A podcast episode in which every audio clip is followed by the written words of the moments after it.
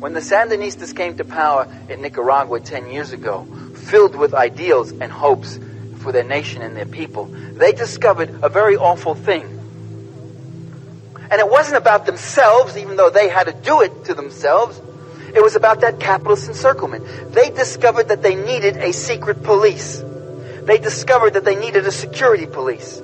Because all around them, coming in from two borders and within their own society, were acts of sabotage, espionage, attack, mercenary invasion, and the like. And they understood that if the revolution was going to survive, it would have to build up instruments of state power, instruments of coercion even.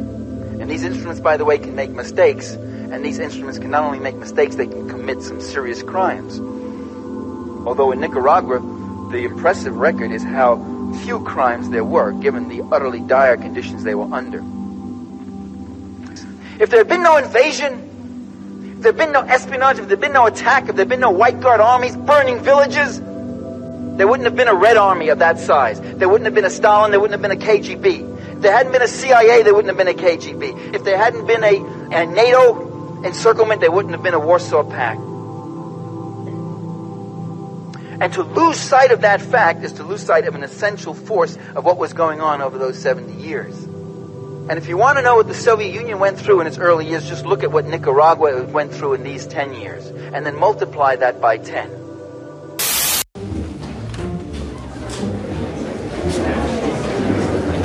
Ladies and gentlemen, ladies and gentlemen, thank you so much for visiting with us this evening. Well, I've traveled across half our state to be here and to see about this land. Now, I dare say some of you might have heard some of the more extravagant rumors about what my plans are. I just thought you'd like to hear it from me. This is the face. There's no great mystery. I'm an oil man.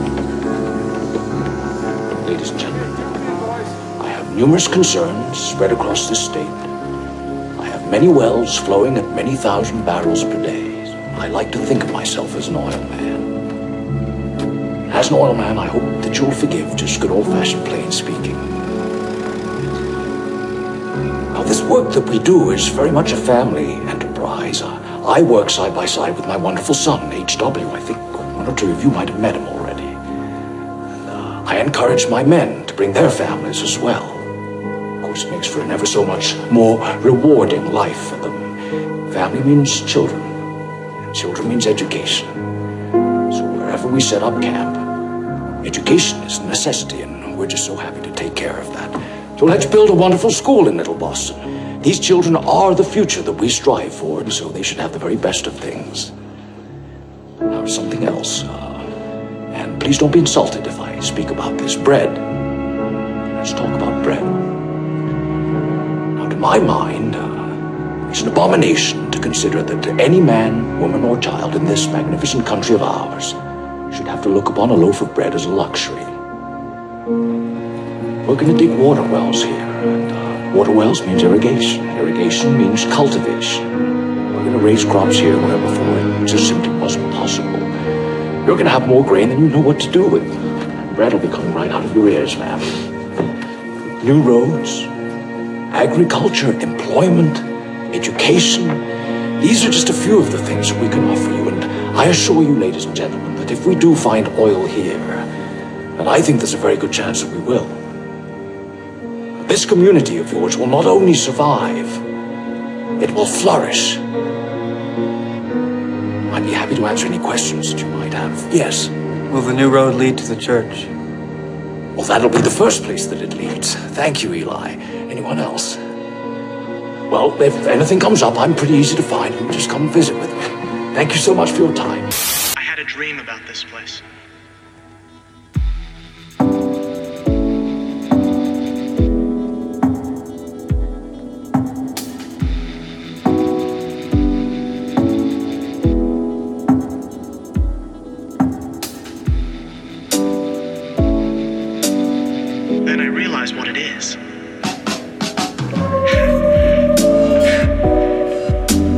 There's a man.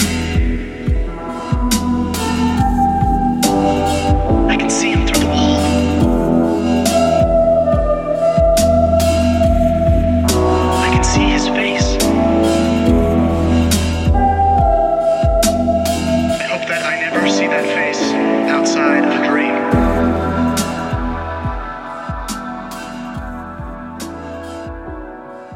Hello, and welcome to part eight of The Octopus. So, Danny Casolaro believed the octopus was a tangible organization.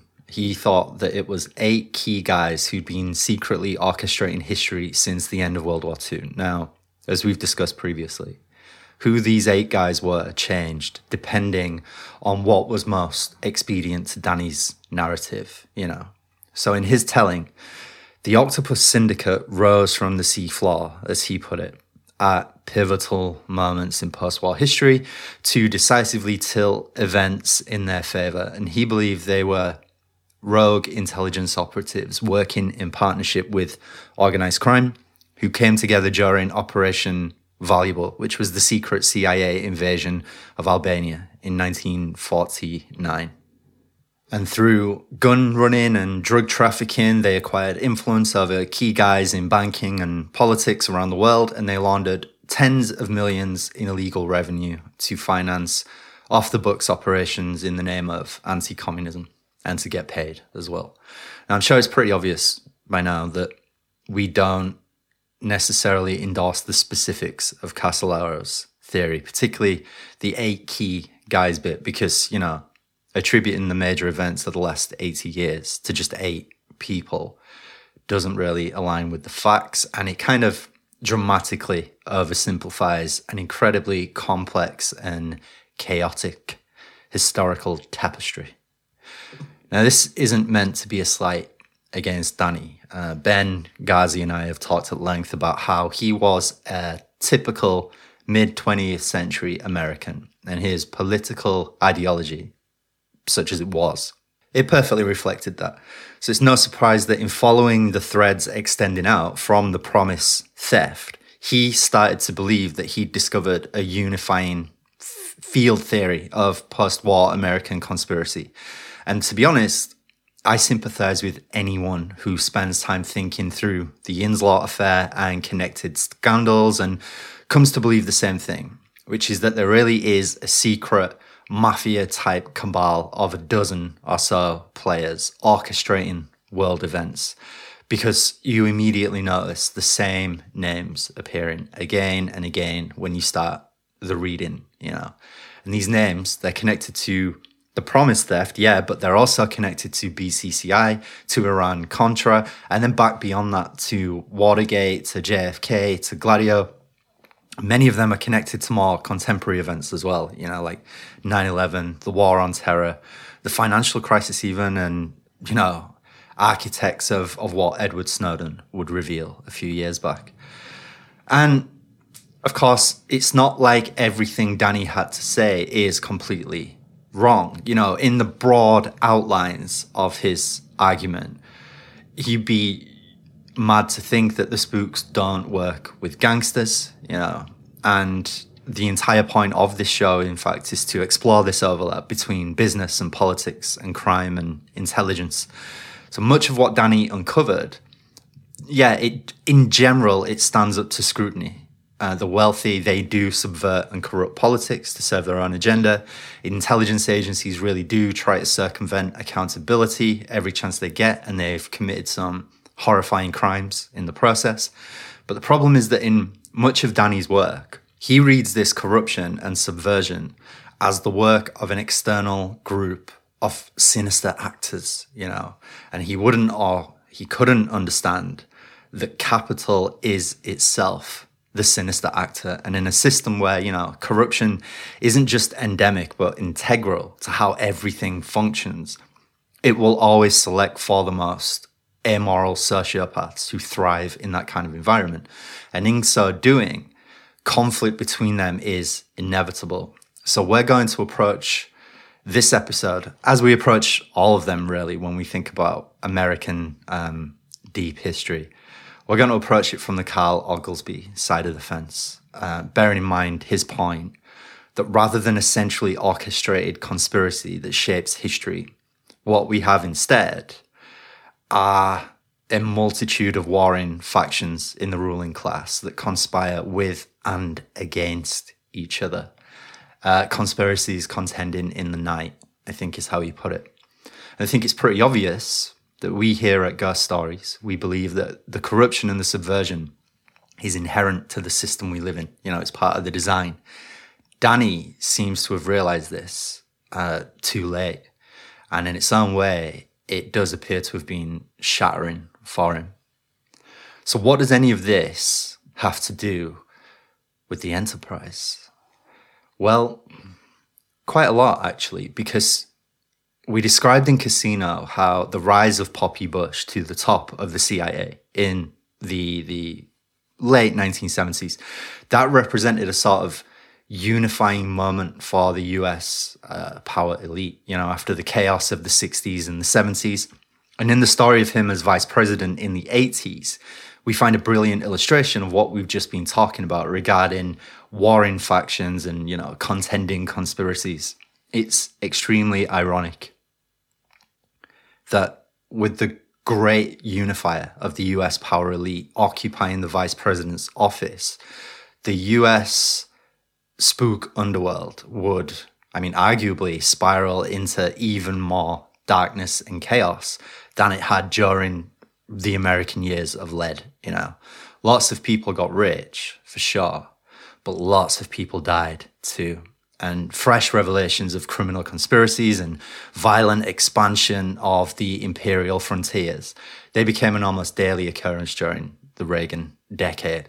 And in following the threads, you know, connecting major players, it's nearly impossible to find anyone who wasn't at least two steps removed from some war crime or drug or arms deal or something like that, you know. And when we look at the decisions Poppy made back then and the wider underworld that he was plugged into, we can also start to fully appreciate how the maddening ambiguity and the fever dream logic that suffuses the octopus narrative, you know, as well as the the wilder theories that were dreamed up to explain much of what happened in the eighties and nineties. All of that is actually an essential part of the story.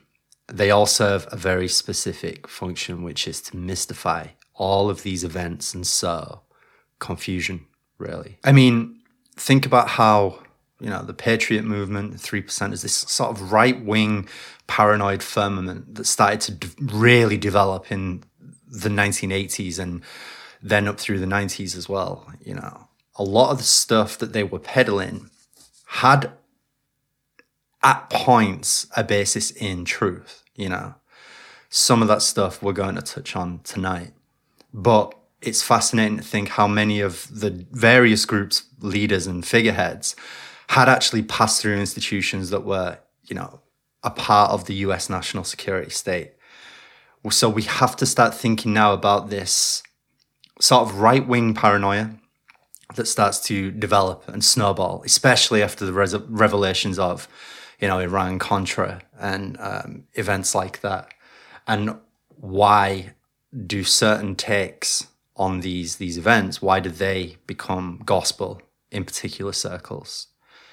So what we're going to demonstrate tonight, now that we've mentioned Iran-Contra, is that that really was just one part of a much larger story. And in many ways, it was transformed into a kind of a limited hangout to cover up that larger story. The Enterprise, you know, at least officially, was just the name for Oliver North's covert funding operation for the Contras. But I'm going to argue that it encompassed much much more than that. It developed in response to the political situation at the time. So we have to understand what was happening in that U S security state apparatus in the eighties and this increasing overlap between public institutions and private interests. And most of all, I'm hoping that we'll see how the policies and decisions that were enacted by Bush and his key guys planted the seeds for some key deep structural events in the decades that followed. And one other question I think is worth considering at the outset here is if the Enterprise was in fact the octopus, or at least the closest real-world approximation of Danny's theory, you know. There are lots of candidates for it, but the enterprise, although Danny never really identified the network as such, it's notable that almost all the key players were connected in some way to, you know, the October surprise meetings, Watergate, the Phoenix program, Castle Bank and Trust, that's a biggie, uh, Dallas, the Bay of Pigs, and so on. And I think the question is even more intriguing when we consider that, you know, Iran-Contra, which is the event most closely associated with this thing that is called the Enterprise, that was actually part of an interlinked series of crimes and conspiracies that pointed towards much larger systemic corruption inside the U S government, you know, which is something that's deliberately ignored in, in most mainstream accounts. So we don't need to buy Casolaro's notion of a centrally controlled criminal syndicate acting as the puppet master of history to accept that Reagan's administration was violently crooked and paranoid and obsessed with secrecy and compartmentalization. And in reading about this period, we can sense the presence of something very similar to Danny's octopus group, albeit it's more diffuse and it's harder to define, but it was secretly making moves and influencing policy in the shadows. And almost everywhere you look, you can detect the indirect influence of George H W. Bush.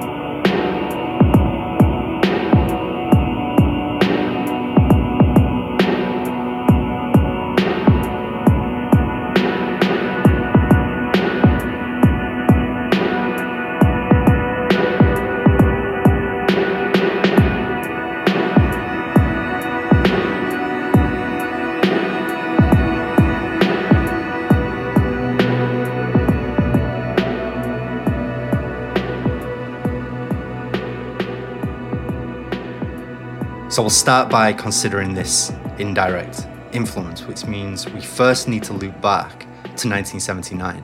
And here Bush was in campaign mode and his backers at the C I A were convinced that he was going to be the next president. You know, Bush for Prez posters covered the walls at Langley, and you'll remember from our casino series that one reporter described the crowds at his rallies as being full of guys wearing raincoats. And we went long on how his primary run fell apart and the negotiations that led to him, you know, becoming Reagan's running mate. I think that was during part five of that series. So check that out for more information if you haven't already. But in July of nineteen seventy-nine, Bush was still feeling confident and he was optimistic, you know. And by this point, this is two years on from his spell as C I A director. He joined the Trilateral Commission. Uh, he'd taken a job as chairman of First International Bank in Houston. His power, his influence was as, you know, rock solid as ever. And on July second, he took a break from campaigning to fly to Israel for the Jonathan Institute's Conference on International Terrorism. So between the second and the fifth July nineteen seventy-nine, the great and good of the Israeli establishment and a who's who of the most fanatical and hardline anti-communist Israeli, British, and American spooks, you know, politicians and military figures as well. They all gathered at the Jerusalem Hilton to network and share their analysis of the this changing face of terrorism and so forth. Bibi Netanyahu's dad actually opened the gathering, and Bibi himself was one of the Jonathan Institute's founders. And there were also Tory politicians from Britain there, uh, right-wing historians as well, like Sir Hugh Fraser and Paul Johnson. They spoke on the first day. Uh, Brian Crozier also delivered a speech called Soviet Support for International Terrorism. This was a key speech at the gathering. This was always going to find a sympathetic audience at that conference. And his analysis, such as it was, was shared by most of the people who go on to join the Reagan administration, which is that they all believed or claimed to believe, let's say, that the Soviet Union was secretly funding every single terror network that was opposed to the West. Uh, attendees were given a pamphlet that was written by Claire Sterling called International Terrorism, The Soviet Connection. And she wrote a book um, expanding on this theory, which landed her very lucrative speaking gigs for years to come. Now, Crozier, just in case you're not aware, we've mentioned him before, but not for some time now because we've been covering America for so long. But he was a highly influential uh, British historian and journalist and basically a propagandist for the, the U K establishment, you know. He served as a liaison as well between M I six and the C I A, and he was one of the architects of the SHIELD group, which was a Le Cercle detachment that was set up to feed Margaret Thatcher intelligence on her political rivals and domestic subversives in Britain uh, to give her the edge in the nineteen seventy-nine election. It was also obsessed with just monitoring subversion, you know, in general, which usually meant trade unionists, you know, activists, that kind of thing. Always an enemy of theirs. So this conference is crucial to understand so much of what has informed Western foreign policy for most of the last forty years. Counterterrorism had become the hip new thing in Western foreign policy circles during the seventies. Lisa Stampnitsky describes in um, Discipline in Terror how this counterterrorism industry sprung up and developed. Quote, in late nineteen seventy-two, the RAND Corporation, soon to become one of the core locations for the development of terrorism expertise in the United States, was asked by the C C C T, the Department of State, and the Defense Advanced Research Projects Agency to do research on terrorism. With these initiatives from the government, together with independent interest arising from academics and various others, however, the production of terrorism expertise expanded exponentially.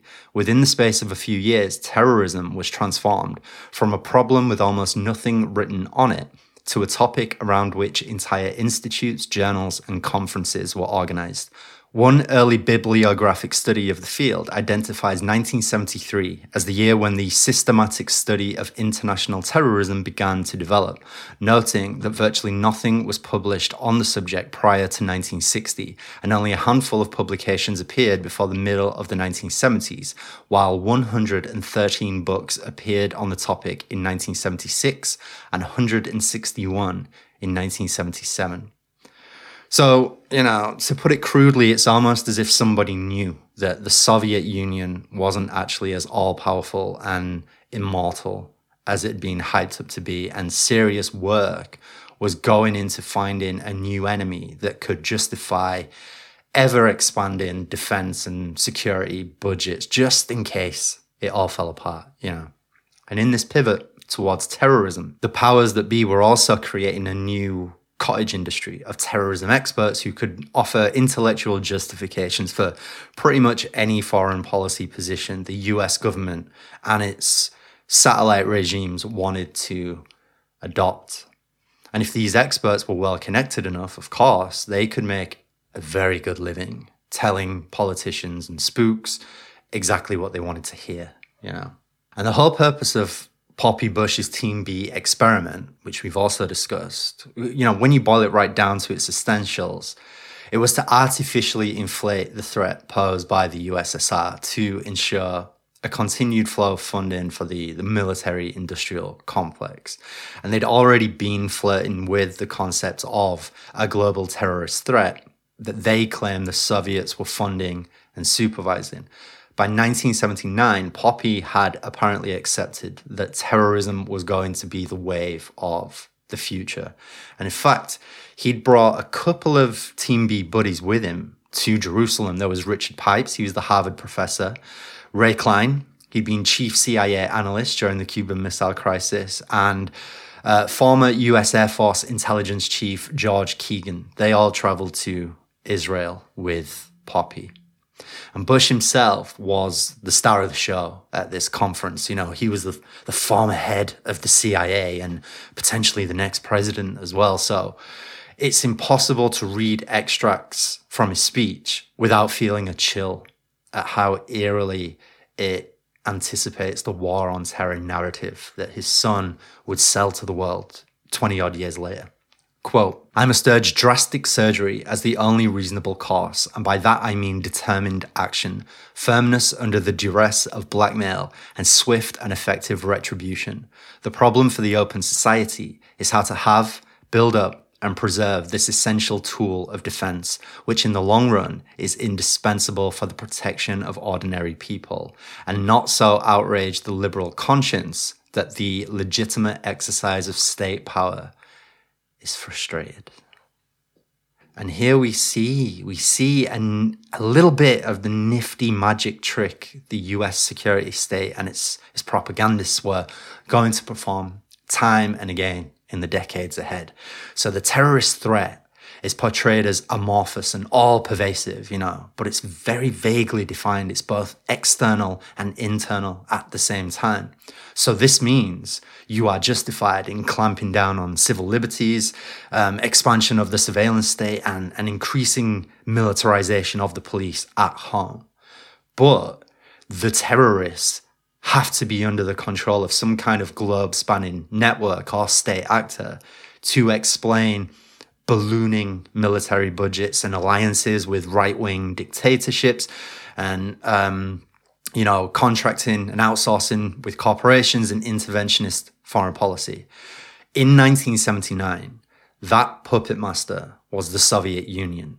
So any country that could be argued to be allied to or under the influence of the U S S R, that was considered fair game.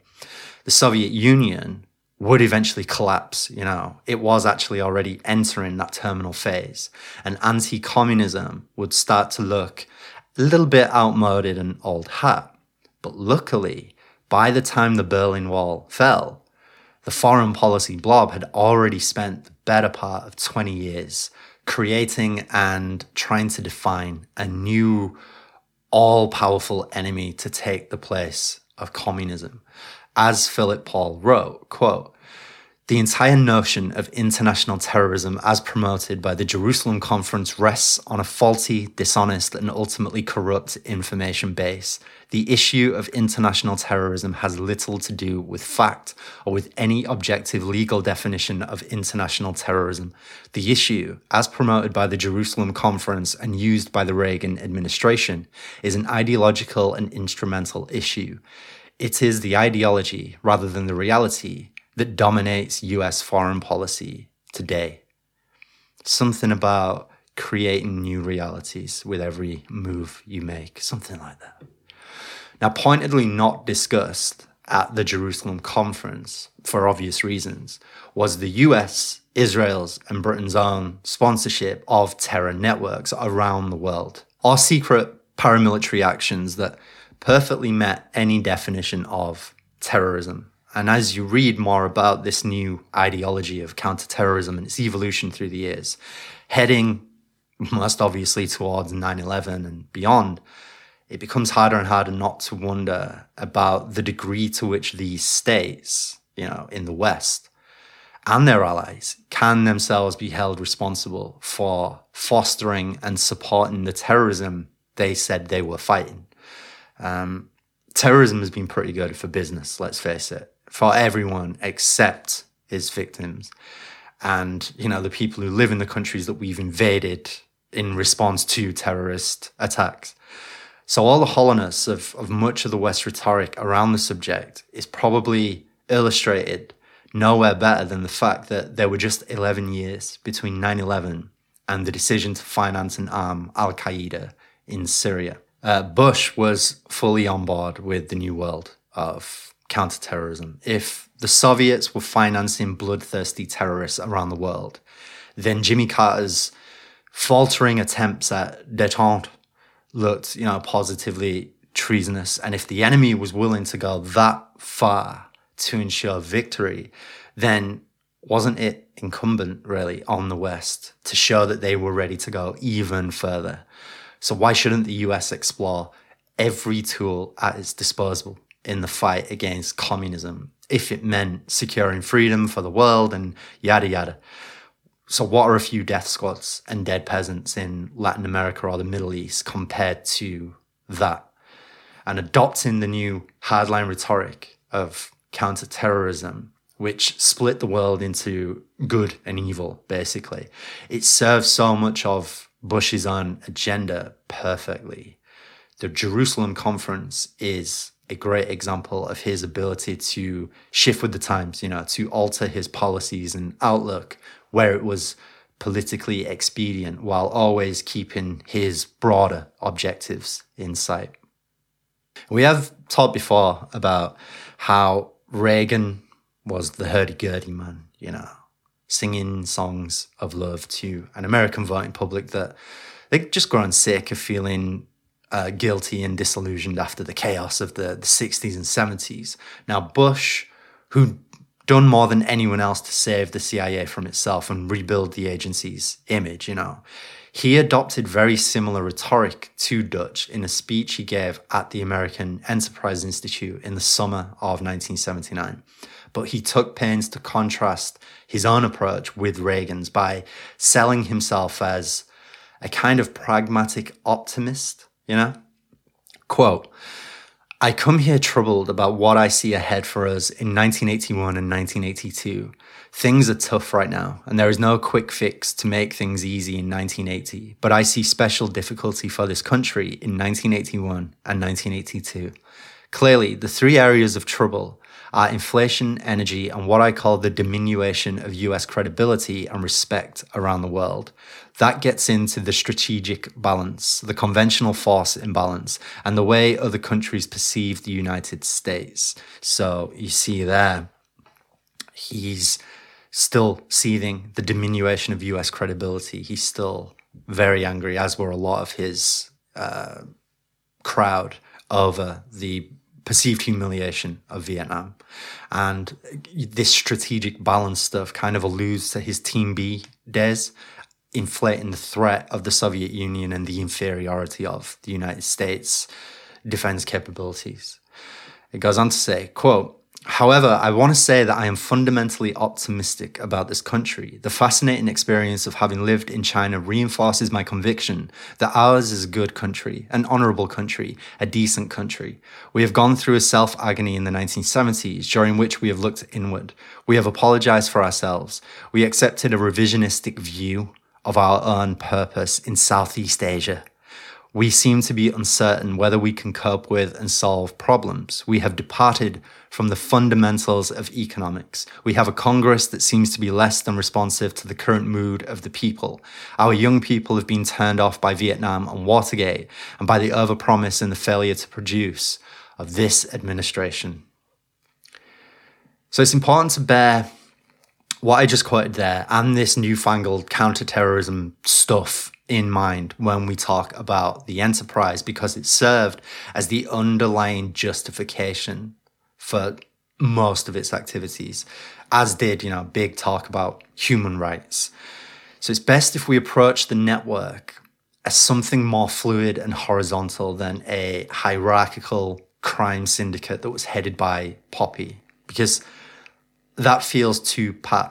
And it doesn't align with the tangle of financial and political relationships that it encompasses.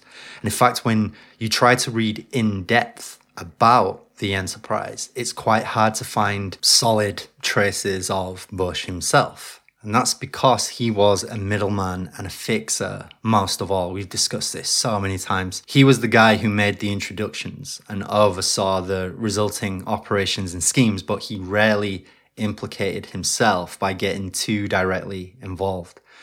In plenty of testimony from the time about Iran-Contra or Reagan's covert wars or B C C I, Bush always seems to be the guy who left the room just before the conversation turned to the real dirt. So in a sense, he's kind of like a black hole in that his presence is detectable only by the effect that he has on other objects around him. And while he was still campaigning in the Republican primary, Poppy had a dozen or so highly secretive meetings with Ted Shackley, the blonde ghost. Shackley was a C I A Black Ops guy through and through, and he'd served under Bush as deputy director of operations. By nineteen seventy-nine, he was deeply involved in a covert assassination and unconventional warfare program with Thomas Clines. Clines was another C I A old boy. He and Shackley had both been part of Operation forty, J M Wave, and the Bay of Pigs fiasco, as well as the overthrow of Allende in Chile and dope trafficking out of the Golden Triangle.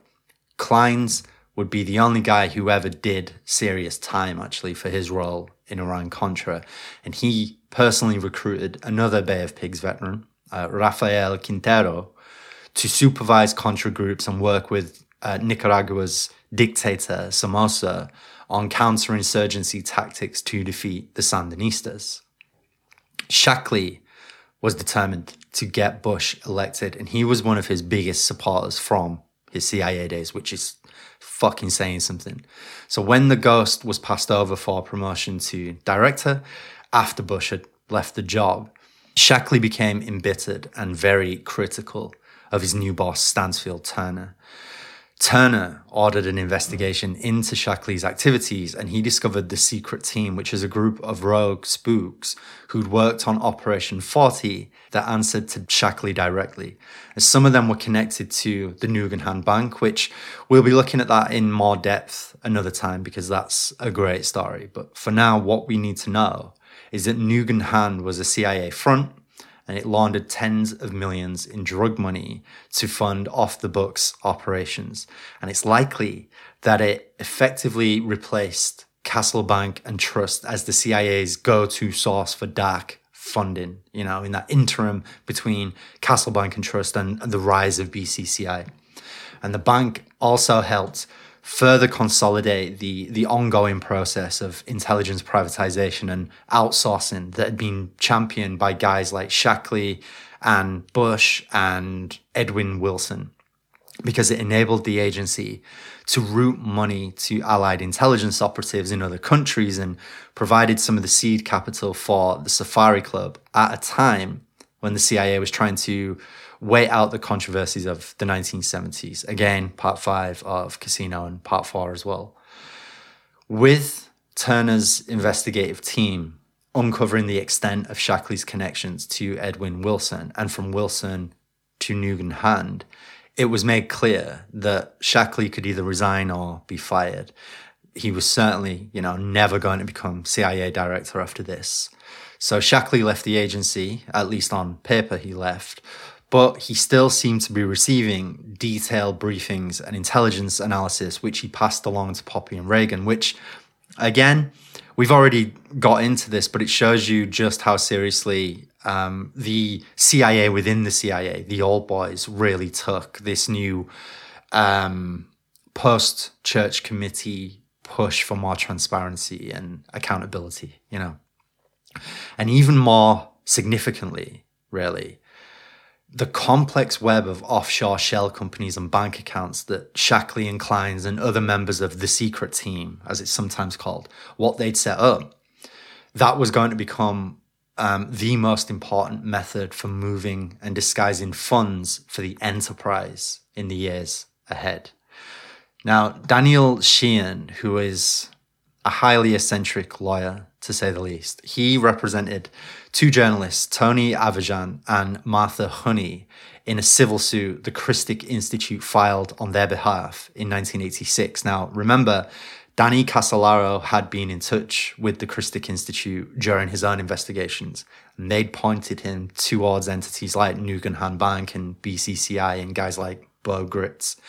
Avagyan and Honey were journalists who would go on to be credited with playing a major role in unraveling the activities of Oliver North during the Iran-Contra operation. They'd been injured in Nicaragua in nineteen eighty-four when a bomb went off during a press conference that was being held by uh, Aden Pastore, the, the Contra leader. They said that they'd found evidence the C I A was behind the attack, although it's likely the bomb was actually planted by an Argentinian leftist who was posing as a Danish photographer. But anyway, Sheehan turned the case into something of a circus, and he was pretty heavily criticised for his tendency to spout some really wild, paranoid theories. But he did say this in his affidavit, quote, Between nineteen seventy-six and nineteen seventy-nine, Shackley, Clines, Sicard, Hakim, Wilson, and Armitage, these are all names of guys who were part of the embryonic enterprise, I suppose you could call it. They set up several corporations and subsidiaries around the world through which to conceal the operations of the secret team. Many of these corporations were set up in Switzerland. Some of these were Lake Resources Incorporated, the Stanford Technology Trading Group, Compagnie de Services Fiduciaires. Other companies were set up in Central America, such as C S F Investments, Udall Research Corporation. Some were set up inside the United States by Edwin Wilson. Some of these were Orca Supply Company in Florida and Consultants International in Washington, D C Through these corporations, members of Shackley's secret team laundered hundreds of millions of dollars of secret Vang Pao opium money, pilfered foreign military sales proceeds between nineteen seventy-six and nineteen seventy-nine. So, to summarize, we have Ted Shackley, arch spook, Safari Club liaison and supervisor of a vast money laundering operation with a global reach. And he's meeting with Poppy Bush during the nineteen seventy-nine primary campaign. And Bush, ostensibly, is just supposed to be another politician looking to win the Republican presidential nomination. And these meetings take place in total secrecy. Shackley remains friendly with people still at the C I A, and they feed him information that he passes along to Poppy to give him an edge. Shackley possibly also keeps Poppy informed about his ongoing efforts to set up covert funding channels for black ops that circumvent U S law. And then, when it becomes obvious that Reagan is going to run away with the nomination, it's partly the efforts of Shackley and future C I A director William Casey that ensure Bush is chosen as Reagan's running mate. And this is because Poppy was much more than a political candidate in nineteen seventy-nine. He was what we might call a man of influence. He's what Peter Dale Scott would probably call a deep politician. He's someone who could call in favors from incredibly powerful people all around the world and who was so respected and admired by C I A insiders that they felt compelled to take this risky step. Remember, this is nineteen seventy-nine. This risky step of contravening the agency's supposedly ironclad rules about political neutrality to share briefings and intelligence with him, using guys like Shackley as conduits.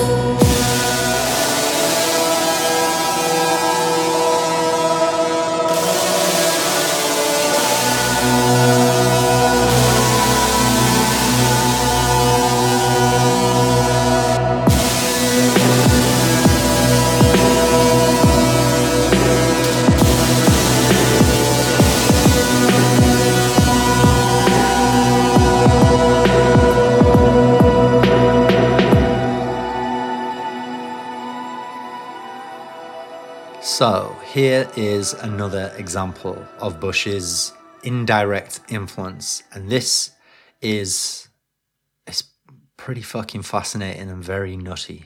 Okay, um, just before we begin, big props to Russ Baker, the author of Family Secrets, and the legendary Marina Oswald on Twitter for laying this all out in a comprehensible way. Um, this is one to file in the the Truth Is Out There folder because it's a textbook case of how unsettling details tend to undermine officially sanctioned accounts of Bush's life. But at the same time, you can't really use these details to form much in the way of a, a coherent alternative narrative. You know, it's so frustrating. Basically, because too much has been suppressed or forgotten, it's too hard to get a fair hearing, and because of the media's near total refusal to engage with any of it, you know, you do start to feel like you are stuck in limbo with some of this stuff, just slowly driving yourself crackers. So in nineteen seventy-eight, George W. Bush ran for the House of Representatives. This is Bush the younger, not Poppy, obviously. And W.'s brother Neil moved to Texas to help him run the campaign. And he did respectably, you know, he pulled around forty-six percent of the vote, but it wasn't enough to get him elected. So far, so ordinary, except you will find an interesting name when you read about his campaign donors, because one of them was the Denver-based Hinckley family. The patriarch of the Hinckley clan was John Warnock Hinckley Senior He was the founder, the chairman, chief executive, and president of Vanderbilt Energy Corporation. Vanderbilt was a relatively small company, but it was a pretty successful one. By the late seventies, it operated eighty-two oil wells and one hundred twenty natural gas wells spread across six states, and it also had holdings in Canada.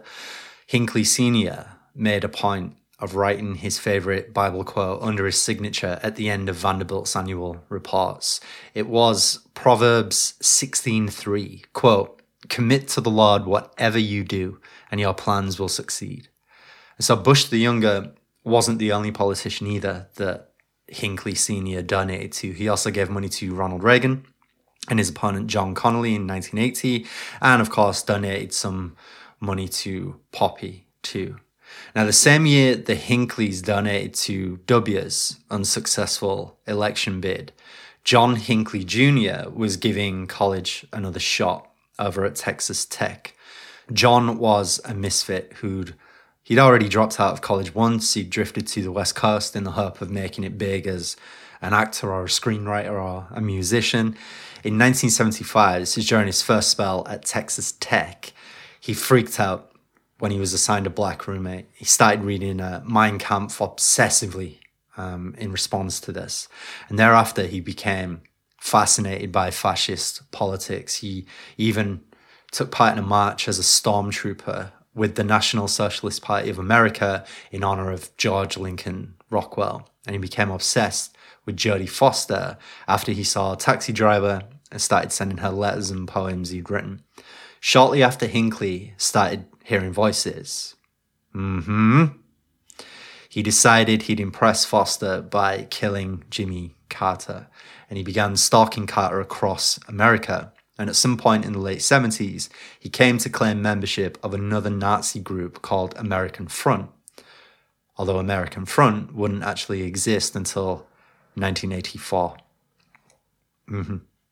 So during one scouting trip to Dayton in nineteen eighty, he got close enough to Jimmy Carter to actually reach out and touch him. I believe he actually pops up in the old newsreel uh, footage of this visit.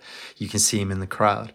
Shortly afterwards, he flew to Nebraska to meet the leader of the American Nazi Party, which would have been uh, Matthias Cole at the time. And the meeting apparently fell through, so Hinckley flew to Nashville intent on killing Carter while he was on the campaign trail. And he later said he had a change of heart at the airport, and his mission failed anyway when a suitcase that he was carrying that was packed with guns set off a metal detector, and somehow Hinckley was let off with a warning and a fifty dollars fine. And this despite the fact that the president was in town the same day. So the feds, the Secret Service, and the F A A, they all came up with one reason or another to explain why Hinckley was never flagged or added to a list of potential security threats. I know all this sounds incredibly strange, so I would recommend you go read Marina's piece for more information. Uh, it's a little more than we can get into here, but there are so many troubling details in this story that leave you feeling just rattled and uncomfortable, you know, feeling like something much bigger is hiding just out of sight here. So, eventually, Hinckley switched his focus to Reagan. Uh, in an interesting echo of how Lee Harvey Oswald is said to have tried to hit Edwin Walker before he settled on J F K. And on March thirtieth, nineteen eighty-one, Hinckley tried to kill Dutch outside the Washington Hilton Hotel. Everybody has heard this story. Uh, Chase Untermeyer, he was one of Poppy Bush's aides. He wrote this in his memoir, quote, "I washed up and went to bed for a nap before writing this entry. Around one thirty, I was awakened by a call from ArtWise of the Houston Post. Art related the possibility that Neil Bush, the vice president's son, may be acquainted with the alleged assailant John W. Hinckley Junior Neil and Sharon do know Hinckley's brother in Denver, and we're planning to have dinner with them tomorrow night, so the night after the assassination attempt. The Hinckleys are a prosperous family, and John Senior may have been a Bush campaign contributor. Art wanted to know if this connection was known by G B, George Bush, Poppy. As Art pointed out, even a slight Bush connection in this shooting could set off the conspiracy freaks. "What's up?" G B asked, seeing us all there. "Did you talk to Neil last night?" Pete asked us as we entered the west basement. "No. Is it about this guy?" "Yes." Jesus. We all went into the V P's office, where Pete related the story that Wise had been working on and which was being played big in Houston and over the wires. G B appeared only mildly concerned. So little, in fact, that he didn't even think to call Barbara or ask any of us to do so. The Hinckley and Bush families had, in fact, been friendly with each other for decades prior to this. They were both transplants to Texas looking to make money out of the oil boom, and both families were connected to the C I A. Scott Hinckley, which is John Junior's brother, he was close enough to Neil Bush that he'd attended a surprise birthday party at Neil's house. And while the Bush family were Eastern establishment operatives, you know, bonesmen who could call in favors from people like Alan Dulles, the Hinckleys were evangelical Christians, and John Hinckley Senior had at one point been president of World Vision. World Vision is a fundamentalist Christian humanitarian aid charity that receives funding from U S A I D, which is a probable C I A cutout. World Vision missionaries were frequent visitors at the Happy Havens Rest Home, which had been set up and was run by none other than Jim Jones. This is pre-Guyana, obviously. World Vision also had a presence at the same refugee camps in Honduras from which the C I A would recruit Contra fighters, and it was accused of using children in Vietnam to spy on behalf of the C I A. Former members of Cuban exile groups like Alpha sixty-six came to exert an outsized influence on World Vision's operations in Central America. John Hinckley Junior isn't even the only famous assassin from the turn of the eighties with a connection to this organization. Mark Chapman, the guy who killed John Lennon, had also worked as a World Vision missionary at one time.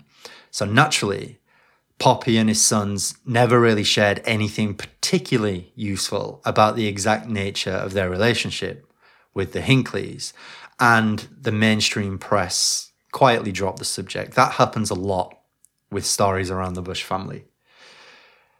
And as if all of this wasn't strange enough, just before the attempted hit on Reagan, Vanderbilt received word from the Department of Energy that they were being investigated for overcharging for oil from its stripper wells in Texas. A stripper well is an oil well that has essentially been totally depleted, you know, it's on the last dregs. At Hinckley's direction, Vanderbilt filed an administrative claim of harassment against the Department of Energy and the firm's lawyer, Craig Dodd, like any good shithouse attorney, to be fair. He described the Department of Energy threat as, quote, the most oppressive, outrageous, inexcusable, heavy-handed government action I have ever seen. On the day of Hinckley Junior's attempt to kill Reagan, before he'd actually arrived outside the Washington Hilton, the Department of Energy notified Vanderbilt that it was going to issue a two million dollars fine against them. Now remember, Vanderbilt is a successful um, energy company, but it's not bulletproof. You know, we're not talking about Exxon here or Shell or something. two million dollars fine would put quite a dent in their plans. But then after Reagan has been shot, the fine never materialized, and Hinckley Senior quietly dropped his claim of harassment. I'll leave you with Russ Baker's summary of this entire affair. Make of it what you will. Quote, John W. Hinckley's brother, Scott, attends a surprise birthday party at Neil Bush's house in a period when John Hinckley was suffering serious mental problems.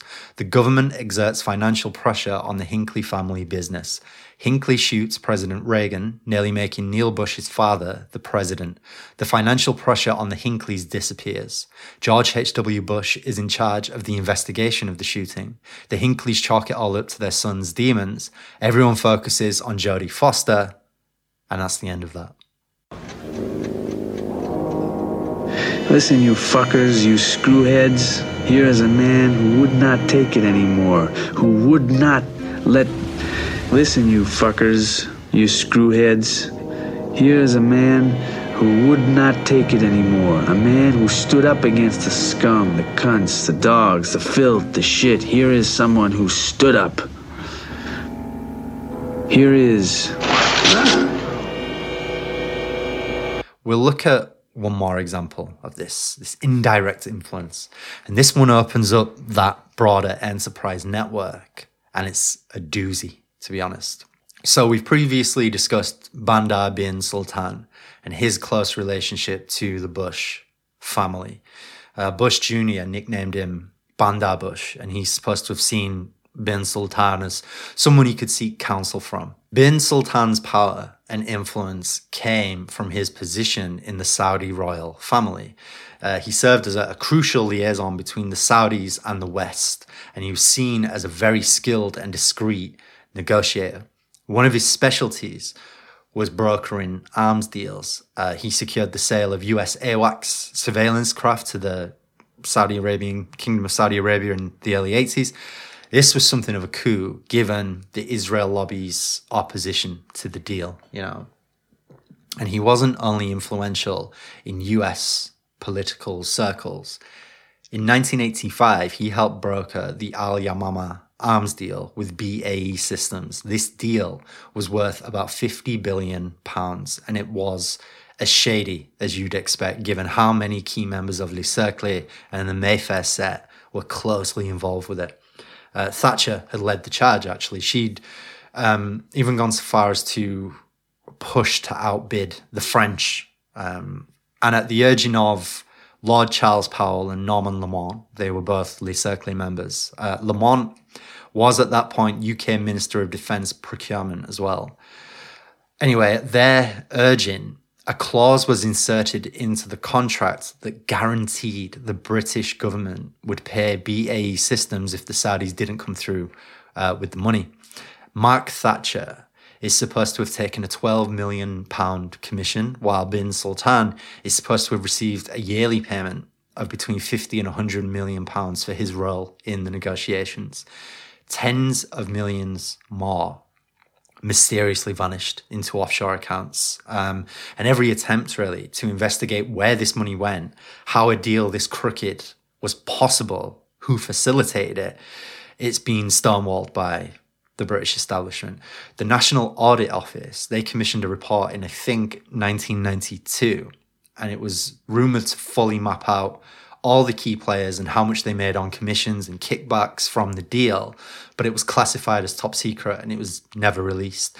The Serious Fraud Office began investigating uh, the arms deal in earnest in two thousand four, but by two thousand six, the Saudi government openly threatened to stop sharing intelligence with M I six if the S F O didn't back off.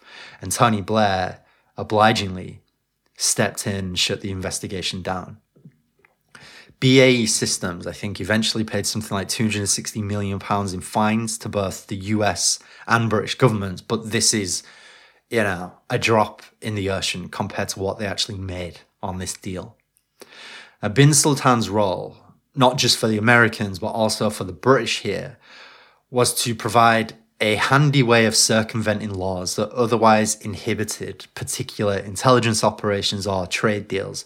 And this was in turn the enterprise's entire purpose during the eighties. And it's why guys like bin Sultan and Adnan Khashoggi proved so useful to Bush's network. Iran-Contra is the most notorious example of how that circumvention worked in practice. So I'm going to briefly crack here. I was trying to do this episode in such a way that we talked around Iran-Contra without actually talking about it, but we just can't do it. So I'm going to try and summarize Iran-Contra as quickly as possible, just to ensure we are all on the same page here. Are you ready? Okay. Iran was a U S ally under the Shah, but then they had a revolution. Nicaragua had been a U S ally under Somoza, but then they had a revolution. The new government in Tehran th- uh, gained access to all the weapons the U S had been supplying to the Shah. Jimmy Carter imposed an arms embargo to demonstrate U S resolve, you know, against the revolutionary Islamic government. When the war between Iran and Iraq started in nineteen eighty, Iran would obviously need replacement parts and new guns to continue the fight. The Americans then began a diplomatic mission to persuade other countries not to sell weapons to Iran in the hope that Saddam Hussein, who was, you know, a U S ally at that point, in the hope that he would emerge victorious. His victory would be hastened by this. But then some high-level Reagan guys had one of their get-togethers, and they realized that it didn't really matter if the U S and their allies didn't sell the Iranians weapons because the Soviets could step in and supply them anyway. Plus, you can't really guarantee that allied states aren't routing equipment to the Iranians through some, you know, secret method you're not aware of anyway, because geopolitics is a giant game of murder in the dark. So Reagan's guys concluded that the embargo risked Iran falling into the Soviet sphere, and they were leaving cash money on the table if they didn't try to find a way to start selling guns to the Iranians again. Reagan, meanwhile, was going fucking ham on the new leftist Sandinista government in Nicaragua. The Contras were a collection of counter-revolutionary groups that sprung up in opposition to the Sandinistas, the new government. These Contra groups were basically right-wing death squads. There's no two ways about it. Uh, they functioned much the same way that the Cuban exile groups had done. You know, they waged a campaign of torture, murder, rape, atrocities that were meant to terrorize the civilian population of Nicaragua and destabilize the Sandinistas' base. Anyone who says to you, oh, you know, actually, there were some pro-democracy forces in there in the early days, they are splitting hairs in service of the U S State Department, and they deserve nothing but your contempt. Reagan wanted to give the Contras more financing and equipment so that they could continue this campaign against the Sandinistas. And the C I A had been carrying out a covert program of assassination and sabotage to support the Contras anyway, but they'd been doing this without congressional oversight or knowledge. When Congress found out, they brought in the Boland Amendment, which made it effectively illegal for U S intelligence agencies to provide aid to the Contras. But the key part of this is intelligence agencies.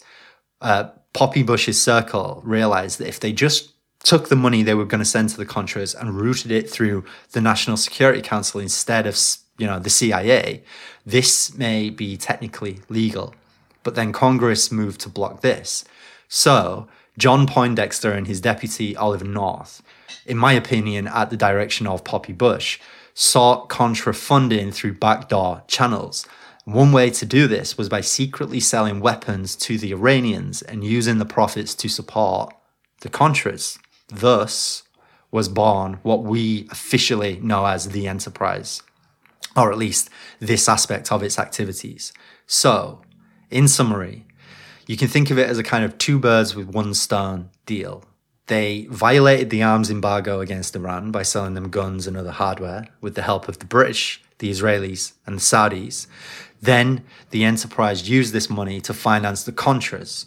When this was all exposed in nineteen eighty-six, the Reagan administration initially denied everything until the weight of evidence made this look fucking absurd.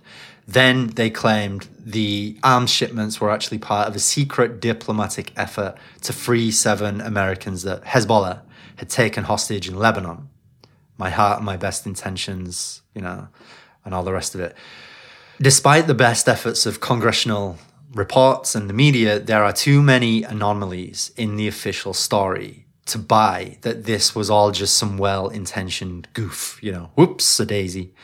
For one thing, there's now plenty of evidence to suggest that the C I A, at the very least, protected Contras who were involved in coke trafficking And to be fair, you can go one step further and say the C I A was outright involved in moving coke. And the resulting crack epidemic in American inner cities has been documented at length elsewhere, so we won't get into that here. But I highly recommend Gary Webb, of course, that outstanding heroic work that he did on the subject. And then as people pursued these unsettling leftover threads of Iran-Contra, they realized it, it was a rabbit hole that went deeper and deeper. And the more you read into it, the more you have to uh, conclude that Iran-Contra was just one consequence of what appears to have been, and I'm not exaggerating here, a genuine, sincere attempt to set up an actual shadow government.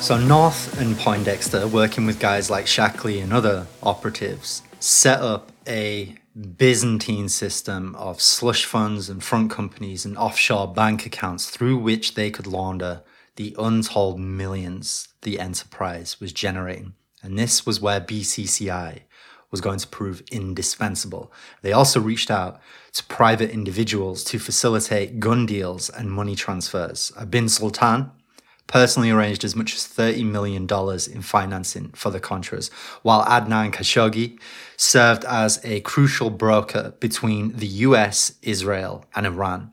It was an incredibly complex system of payoffs and kickbacks and shakedowns. And this is from the New York Times in nineteen eighty-six, and I think it illustrates how much bigger the story actually was than many people even really appreciate today. I mean, when I first started reading in earnest about Iran-Contra five or six years ago, I thought I knew the broad outlines of the story, but I was mistaken. Anyway, New York Times, quote, "The Saudi discussions with Americans about supplying arms to the Contras involved Colonel North, Major General Richard V. Secord, who retired as a Pentagon official in nineteen eighty-three and was familiar with Saudi affairs, and Albert Hakim, a former Iranian businessman with close ties to Saudi Arabia and a business partner of General Secord, according to sources and documents. Mister Hakim and General Secord did not return our phone calls." Okay, get ready, because this is quite a long excerpt, but it's very important to get a feel for this complexity. Quote, "In early nineteen eighty-four, Charles P. Tyson, a colleague of Colonel North at the National Security Council, left the White House to work for Mister Khashoggi, according to two former White House officials. Mister Khashoggi later told an associate that Mister Tyson was responsible for introducing him to Robert C. McFarlane, the former National Security Advisor, and other National Security Council officials for talks about the arms deals and Iran. Mister Tyson, who was said by associates to be in Madrid, could not be reached. Ronald Kessler, author of a biography of Mister Khashoggi, titled The Richest Man in the World, said he was told that Mister Khashoggi and Mister McFarlane had several meetings, including one in the White House in the spring of nineteen eighty-five, when Mister McFarlane was still National Security Advisor. So here we're seeing this overlap of public and private interests you know, that we discussed earlier. In nineteen eighty-four and nineteen eighty-five, General Secord directed the acquisition of materials, including small airplanes, to help the Contras, according to sources familiar with the acquisition and documents. His associates included Mister Hakim and Robert H. Lilac, who had been a superior of Colonel North at the National Security Council, according to the sources and documents. Mister Lilac is now a consultant to Prince Bandar, the Saudi ambassador, according to a former White House aide and an official at the Saudi embassy, who said Mister Lilac was out of the country. There was lots of this during the uh, the fallout of Iran-Contra. Lots of missed phone calls and people unavailable for comment or suddenly leaving the country or turning up dead. By nineteen eighty-five, both the United States and Saudi Arabia, with the assistance of Israeli arms dealers, Mister Khashoggi and a confidant of King Fahd of Saudi Arabia, had begun discussions with Iran. The ensuing arms purchases involved financial transactions centered around Mister Khashoggi and related companies. For example, copies of nineteen eighty-six bank records showed two checks from Manoucha Ghorbanifar, the Iranian arms dealer who was the liaison to Iran, to Mister Khashoggi, totaling five million dollars. Other checks totaling twelve million dollars from Mister Ghorbanifar were deposited in an account at the Monte Carlo branch of the Bank of Credit and Commerce International, a bank tied to former top Saudi officials, the records also show. Most of the participants in the arms deals, including Mister Ghorbanifar, the Israeli arms dealers, Mister Hakim, Mister Khashoggi and Saudi officials, had accounts with the same banks in Switzerland, according to bank records and sources familiar with the operation. Ghorbanifar is an arms dealer, and he was an agent for Iranian intelligence under the Shah. And then he probably uh, jumped ship and became a spy for the revolutionary government as well. He was an agent for Israeli intelligence, and he was a C I A asset. So he is widely considered to be an almost like ludicrously, cartoonishly treacherous and duplicitous figure, like the the ultimate spy, ultimate piece of shit. Uh, he wound up returning to public consciousness in the build-up to the Iraq War because he was supplying the U S government with nonsense about weapons of mass destruction, you know. But he and Khashoggi are of particular relevance to our Octopus series for two reasons.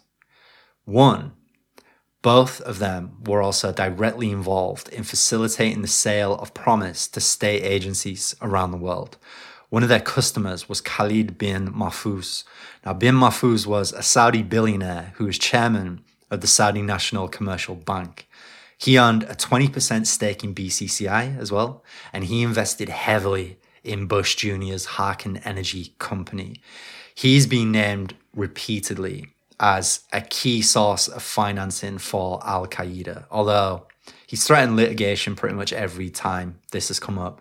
And he was even described as Osama bin Laden's brother-in-law by C I A Director James Wolseley during his testimony to a congressional subcommittee. But then, wouldn't you know it, Wolseley had a change of heart. And he said he'd been confused um, during the session and he'd misspoke. The fact that bin Mahfouz bought promise adds a little bit more juice to this notion that we've been toying with, that promise was, at least in part, modified and adapted to monitor and possibly manipulate uh, international financial markets, or certainly transactions at large financial institutions, institutions like B C C I. A letter that was written May fourteenth, nineteen eighty-five by the Assistant Attorney General William Bradford Reynolds, addressed to U S Attorney William F. Weld, adds a little bit more detail to how the bugged promise was sold and confirms that its sale was sanctioned by elements of the U S government, just by virtue of this letter existing. Uh, it says, quote, "As agreed, Messieurs Manoucha Ghorbanifar, Adnan Khashoggi and Richard Armitage will broker the transaction of the promised software to Sheikh Khalid bin Mahfouz for resale and general distribution and gifts in his region, contingent upon the three conditions we last spoke of.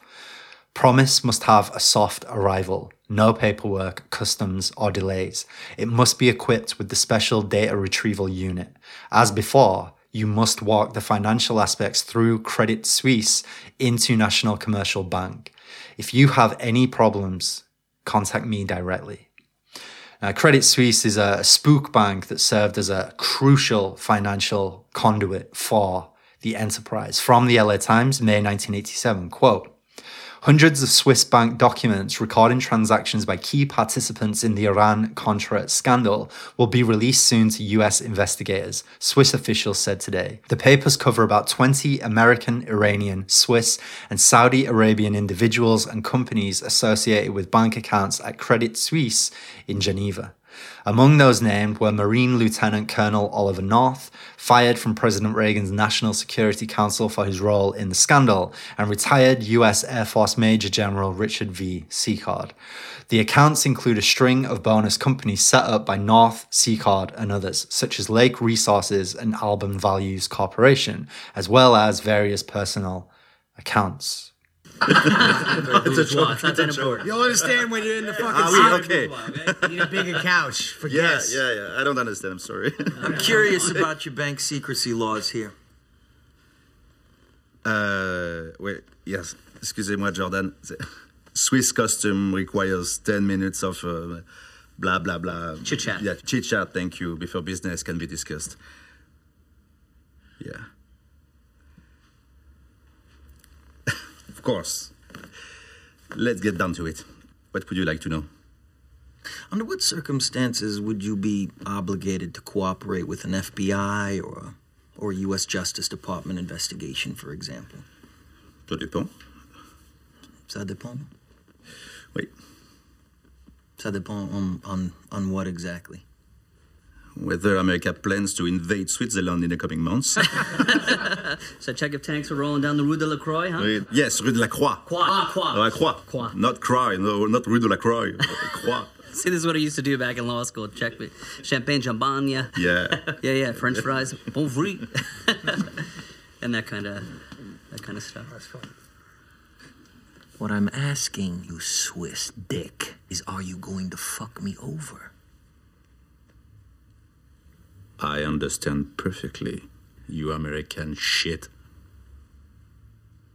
The only way the Banque Reale de Genève would cooperate with a foreign legal body is if the crime being pursued is also a crime in Switzerland. But there are very few Swiss laws which apply to your um, practices. Hmm. From a financial standpoint, you are now in heaven. See, I told you he was fantastic, right? If the U S Justice Department sent us a subpoena, it would become um, papier toilette. We would wipe our ass with it.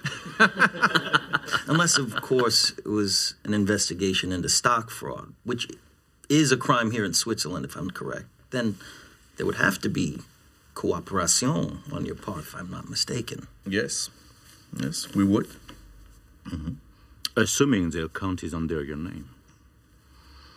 If it were another name, a friend, a camarade. Cousin? Cousin, absolument.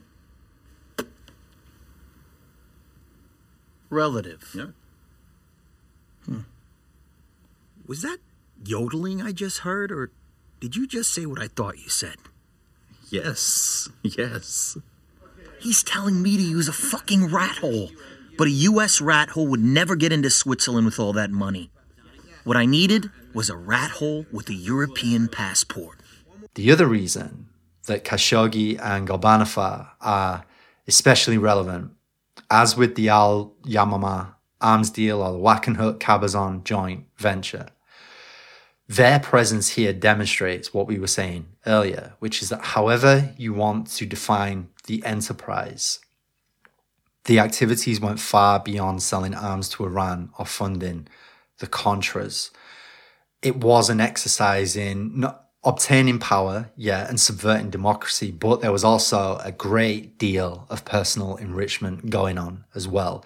The links to B C C I and Credit Suisse, the involvement in drug trafficking and money laundering, there were lots of favors, is what I'm trying to say, lots of favors stretching back to the October surprise and beyond that.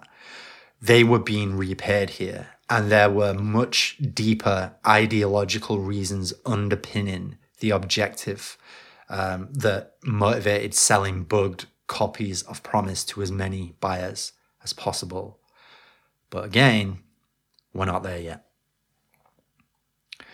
bin Sultan also did other favors for the C I A during this period that ostensibly had nothing to do with Iran-Contra, but are part of the web of corruption.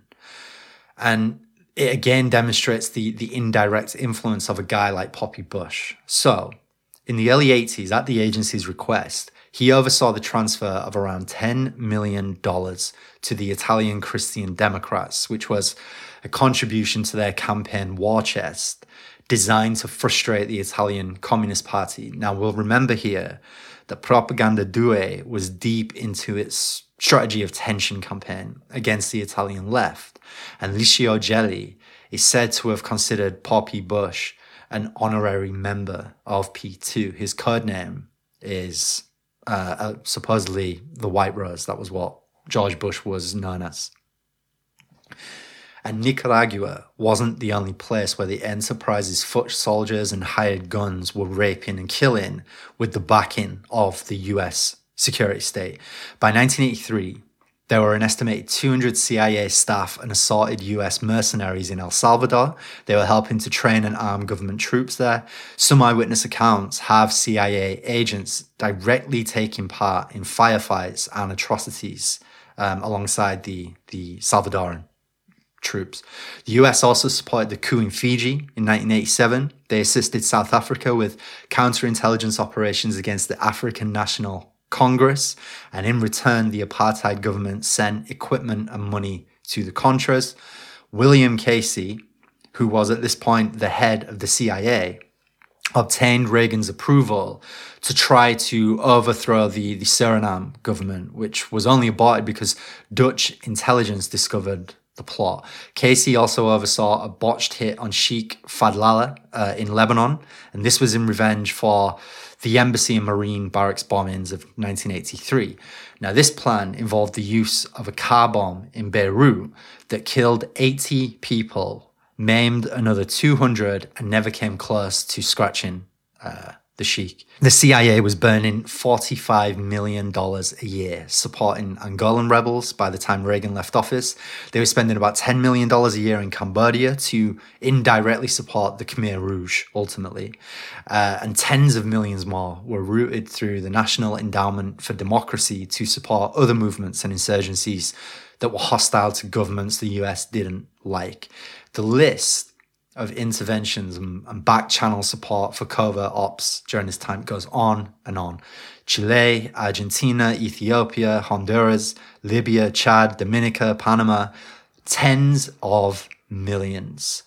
Uh, not all of it coming from the U S government, of course, a lot of it coming from the, the security state apparatus' involvement in outright illegal um, trades, you know, in drugs and guns. Um, All of it spent to basically kill and maim tens of thousands of people. Some of it, you know, covertly, some of it carried out in full view of the world. And every single time, the administration's underlying justification for all the chaos and the bloodshed was anti-communism and counter-terrorism and human rights, or some combination of these three. In fact, Elliot Abrams appears to have made it a personal mission of his to transform the definition of human rights into something closer to whatever the U S wants to do in support of its own self-interest, you know. And you can still find plenty of interviews with him from the time and right up to the present day justifying the rapes and murders carried out by U S-backed death squads in Nicaragua and elsewhere. And he never so much as breaks a sweat while he's doing this. And then there's Afghanistan. Uh, we talked about the U S support for the Mujahideen fighters um, at length in Cartel World last summer. But I want to zero in on a couple of specifics that I think are relevant to this miniseries and this episode especially. So for one, there's the dope trafficking. Untold millions that were generated by the Americans' pet heroin warlords over the course of the war.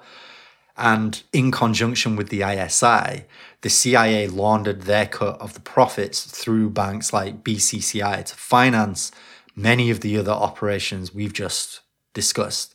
Individual agents also took a percentage for themselves and stashed it in offshore retirement funds as well. And additionally, in supporting the more hardline, fanatical elements of the insurgency, elements which were themselves involved in, you know, C I A and I S I, heroin and opium trafficking. People like, I don't know, Osama bin Laden, say, the U S was creating the perfect conditions for blowback. Uh, the hardliners, the C I A and U S military staff who genuinely believed the Soviet Union was financing a global terrorist network. They were themselves laying the groundwork for what would become al-Qaeda and all that that entailed. Domestically, the coke and the heroin flowing into the States transformed neighborhoods into free fire zones, and it gave perfect justification for ever harsher clampdowns by the police and the feds. It accelerated the development of the prison industrial complex and the militarization of U S policing. You have an entire government operating under a deranged paranoia. It claims it's besieged by enemies within and without, and then it uses the chaos that it creates to retroactively justify these authoritarian crackdowns and hide its own corruption. So it's hard not to flash once again to what Mister Lee said in From Hell. And uh, to paraphrase that, we made it all up and it all came true anyway. It was business that created business. So when you appreciate the sheer scale of the Reagan-era deep state's activities, you know, Iran-Contra makes more sense as a limited hangout than some grand expose of an intricate system of corruption.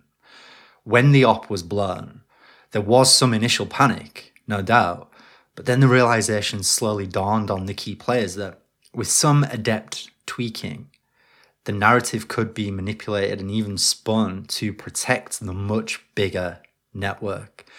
Even the people who were asked to fall on their swords for the major players like Bush didn't really pay that big a price in the end. Uh, Oliver North experienced some momentary discomfort, of course, but all his convictions were eventually reversed on appeal. And you can find him sharing his thoughts on Twitter these days, you know.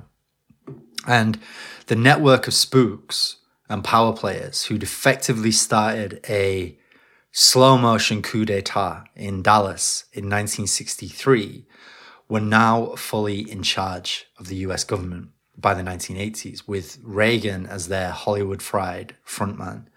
And something that they had never forgotten was the chaos of the nineteen sixties and the early seventies. You know, chaos for which they'd largely been responsible, by the way.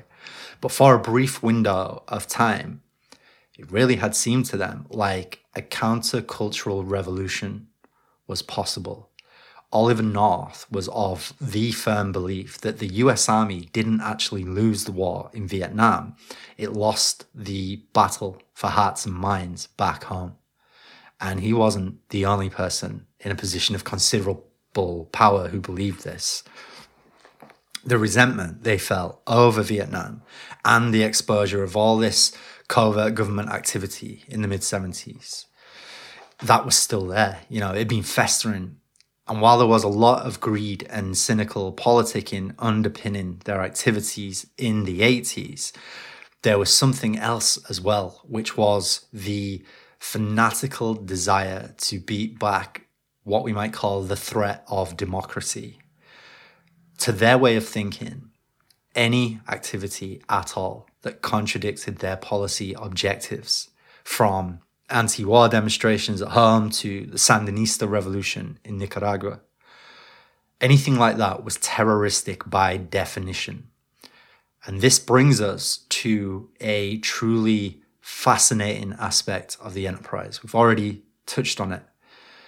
And it's usually given short shrift in uh, mainstream accounts of the time. The secret government. The skull and bones. Lalilulelo, baby.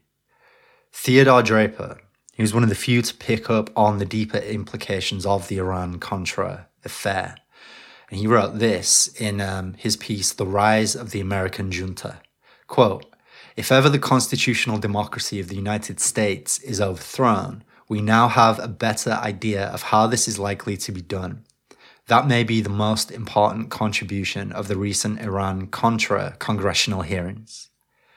This aspect of the scandal was so sensitive that when Oliver North was asked about it during the hearings, um, you know, asked about some of his more um, extravagant plans uh, that he'd drawn up through the mid nineteen eighties, the sessions were actually suspended, or the questions were only permitted behind closed doors.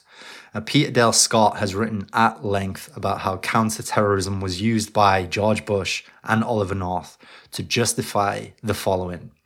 Quote, an undeclared proxy war against Nicaragua in defiance of congressional opposition, creating a special network for developing policies ostensibly at odds with official White House policy, using publicly generated funds to defeat opponents of the Contra proxy war in Congress, using publicly generated funds to propagandize the American people, using publicly generated funds to interfere with witnesses to real Contra terrorism, covering up Contra drug trafficking, and planning for massive warrantless detention.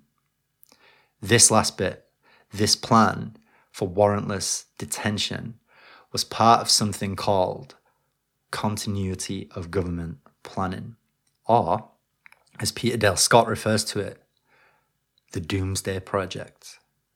And before we go any further, just a few more sp- specifics on the question of how involved Poppy Bush was in these activities.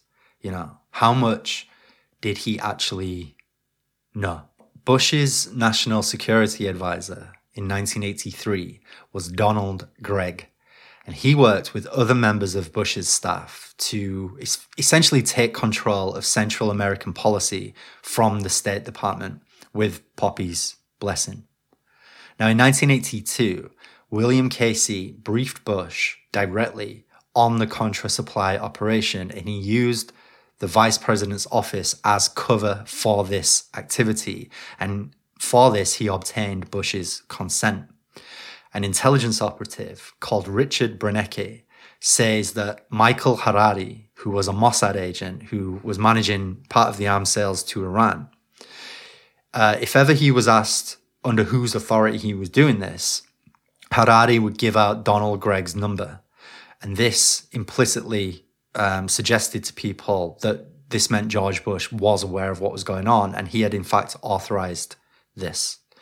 Uh, Roberto Diaz Herrera, who's the second in command of the Panama Defense Forces, he says that he was at a meeting between Bush and Manuel Noriega, during which Bush asked Noriega to use his cocaine profits and military trainers to support the Contras. Remember, Noriega had been a long-time C I A asset by this point, and Bush had in fact been director of the C I A, you know, while that relationship was developing.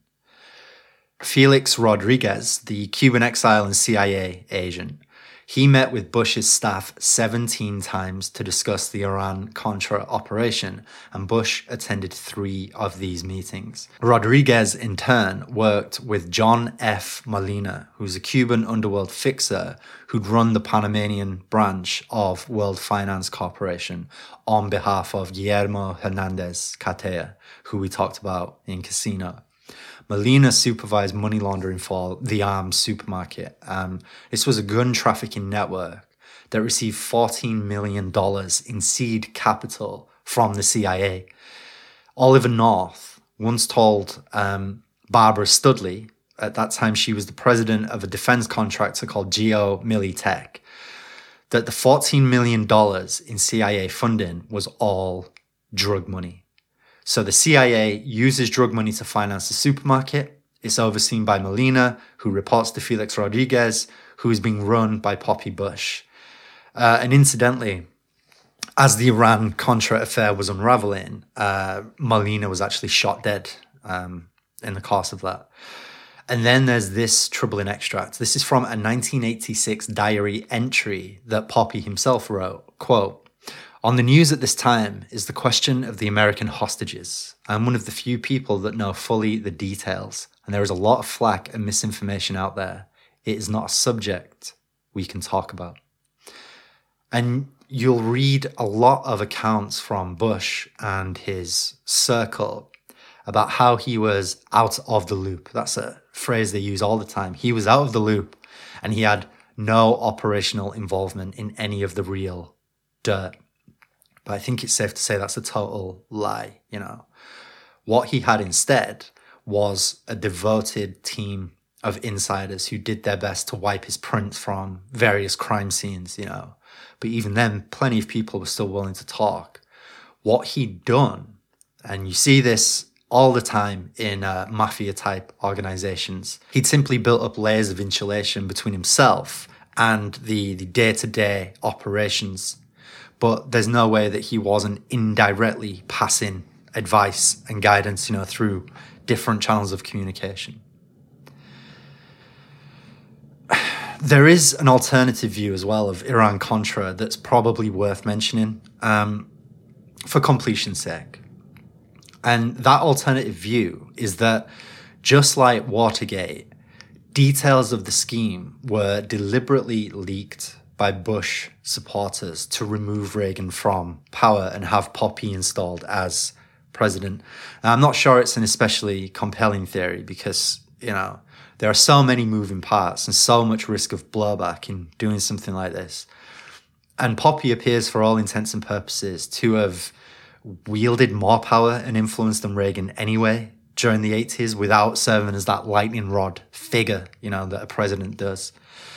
But I figured I'd include the theory here anyway, um, because I think it, it illustrates how much paranoia and speculation this period has generated. You know, it was a time of schemes within schemes, you know, down the rabbit hole, through the looking glass and into Wonderland levels of corruption and conspiracy. And it's easy to lose your bearings and start to believe that they really are capable of anything, because so often it seems like they are, you know, especially given the Bush Enterprises' skill at using legal trickery and technicalities to manipulate policy to its advantage. And don't forget that thing that we just read by Peter Dale Scott, using untold amounts of money to influence and propagandize public opinion, you know, through the media. It's no surprise at all that they possibly would also start using conspiracy theories as a shield, you know, feeding stuff into particularly influential voices in, like, the alternative press. Uh, one more example of this indirect influence, this legal trickery and use of technicalities. Uh, something that I think is worth discussing before we talk continuity of government is deregulation. Now, the voice you're about to hear is Pete Bruton. He is the author of The Mafia, the C I A, and George Bush. That is a phenomenal book. Highly recommend you you find yourself a copy if you can. Before we get into the intricacies of it, I wonder if you can tell us uh, how George Bush himself was involved in this. His family was, but was he himself involved much? Bush's role was on many levels. First of all, as vice president during the Reagan-Bush years, he was the head of the Reagan-Bush deregulation efforts across the board, and that included savings and loans. And the deregulation of savings and loans that occurred primarily in nineteen eighty-two with the uh, Saint Germain-Garn bill um, basically opened up savings and loans to the crooks. Uh, S and Ls had traditionally just done home mortgage lending uh, to middle-class Americans, and they succeeded very well for fifty years. Uh, they had some problems then in the late seventies and early eighties with the inflation, so the Bush, Reagan-Bush administration and Congress decided that they were going to deregulate, quote unquote, savings and loans. And this allowed S and Ls to basically invest their money and lend their money on anything they wanted to, and was an open invitation to the criminal element. And sure enough, the Mafia was one of the first people, uh, groups involved in looting S and Ls in the early eighties. And the deregulation that Bush was in charge of did that. Uh, Bush also, as vice president, either he or his top aides intervened in the federal regulation of the biggest failed savings loan in the country at that time, Sunrise Savings in Boynton Beach, Florida. The C E O of Sunrise went up to Bush's office when he was vice president, and the, the story varies. He tells one story one time and one story another. He either met with Bush, with Bush's top aides, included C. Boyden Gray, who is the current White House counsel. Uh, and he asked them to get the federal regulators off his back. They were trying to stop Sunrise from basically throwing their assets away. And uh, one week after he met with these people, uh, the Federal Home Loan Bank Board that regulates savings and loans withdrew a very stringent cease and desist order against Sunrise and replaced it with a weak supervisory agreement. And a congressional study found that this move cost taxpayers possibly one hundred million dollars or more in keeping Sunrise open. Sunrise was then closed down a year later, a year and a half later, uh, at a cost to the federal taxpayers of seven hundred million dollars. And there was no Federal Home Loan Bank Board investigation. It was just shut down. Uh, we find if you look at the major borrowers at Sunrise, you find mafia people, you find C I A people, and you find a Houston businessman named John Riddle, who ties into the circle of Houston businessmen that George Bush comes from. And Riddle, at this time, was involved in the transshipment of arms to the Middle East. Now, the top number two official at the Federal Home Loan Bank Board, Ann Fairbanks, was in this meeting with the Sunrise C E O when he was asking them to get the feds off his back. Her husband, Richard Fairbanks, was in charge at that time of the State Department's efforts to keep arms from Iran, called Operation Staunch.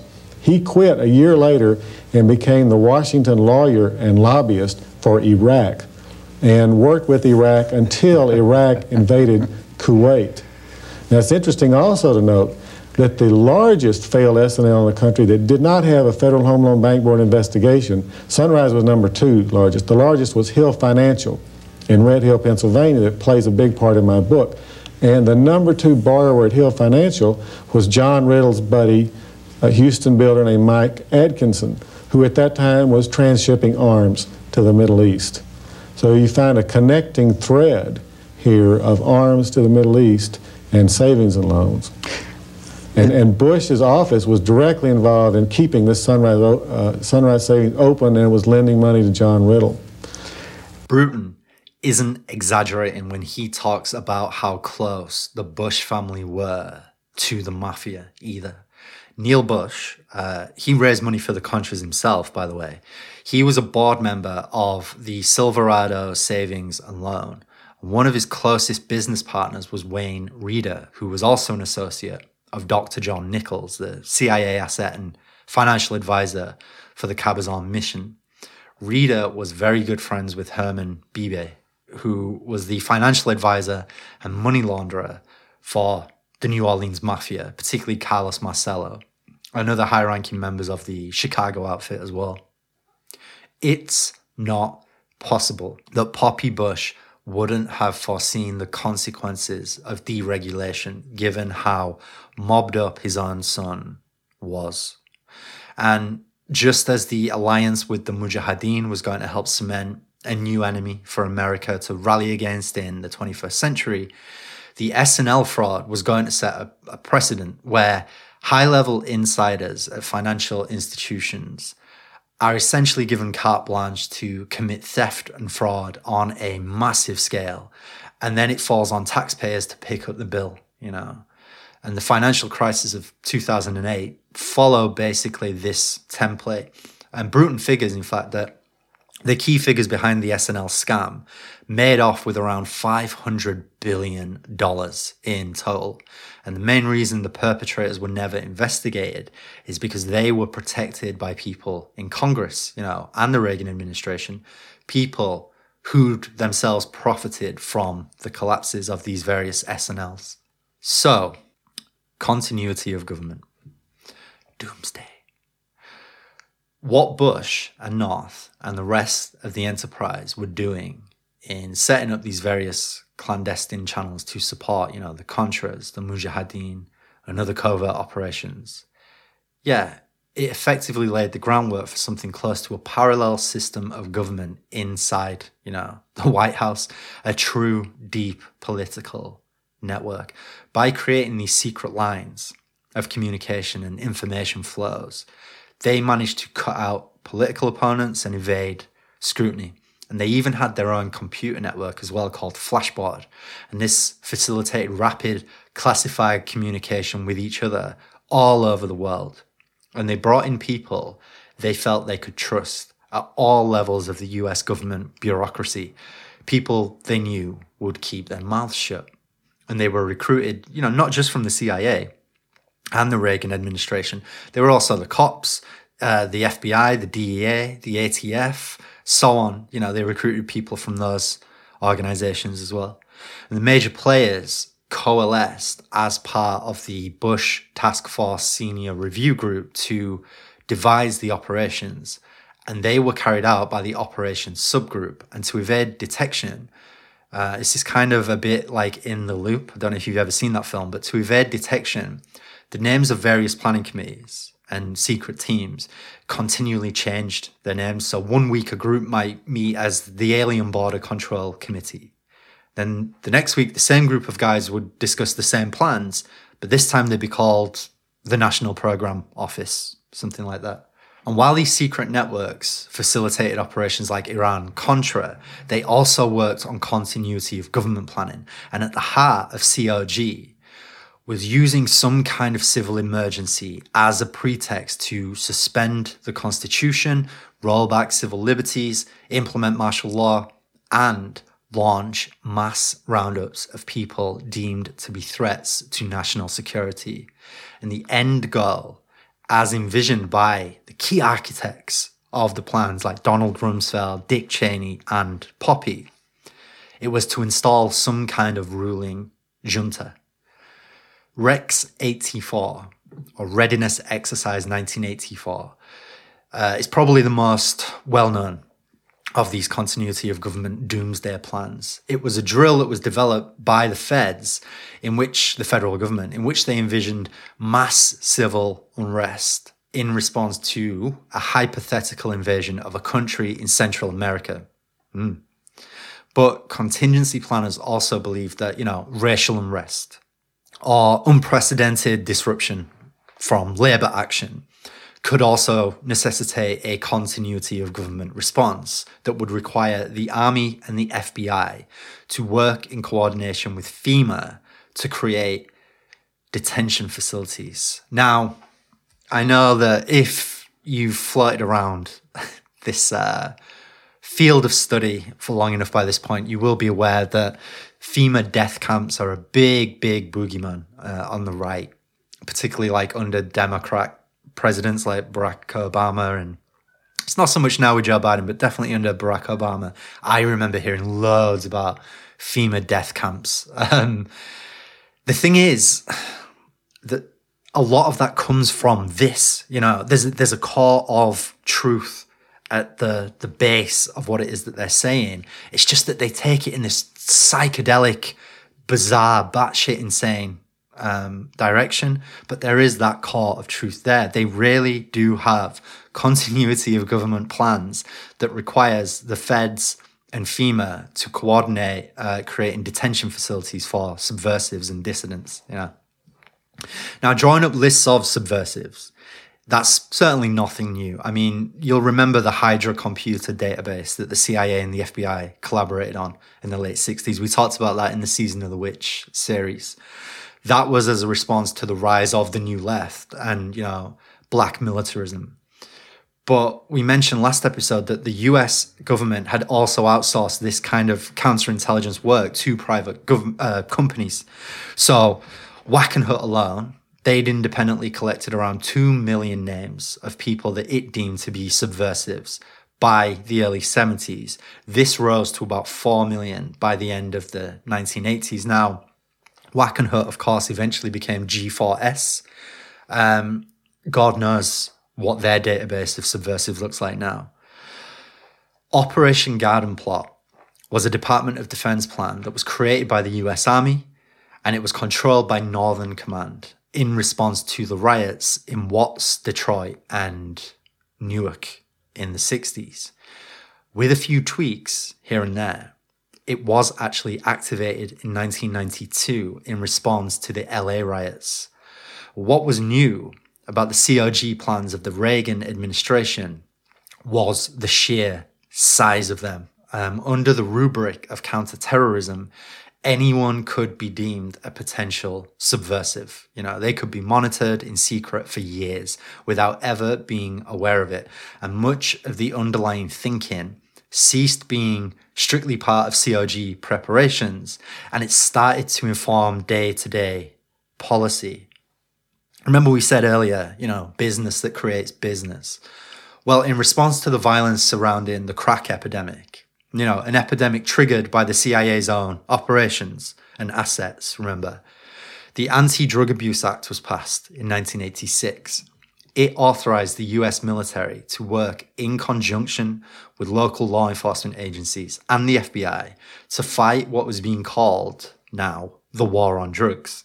As Diane Reynolds writes, quote, "If you live in federal housing or if you reside in large urban areas such as New York, Boston, or Los Angeles, anywhere crime and addiction have turned neighborhoods into combat zones, this act technically permits the military to fence off your streets, keep track of who comes from and goes to your home, stop and frisk you, your friends and family, and regularly inspect your home and belongings."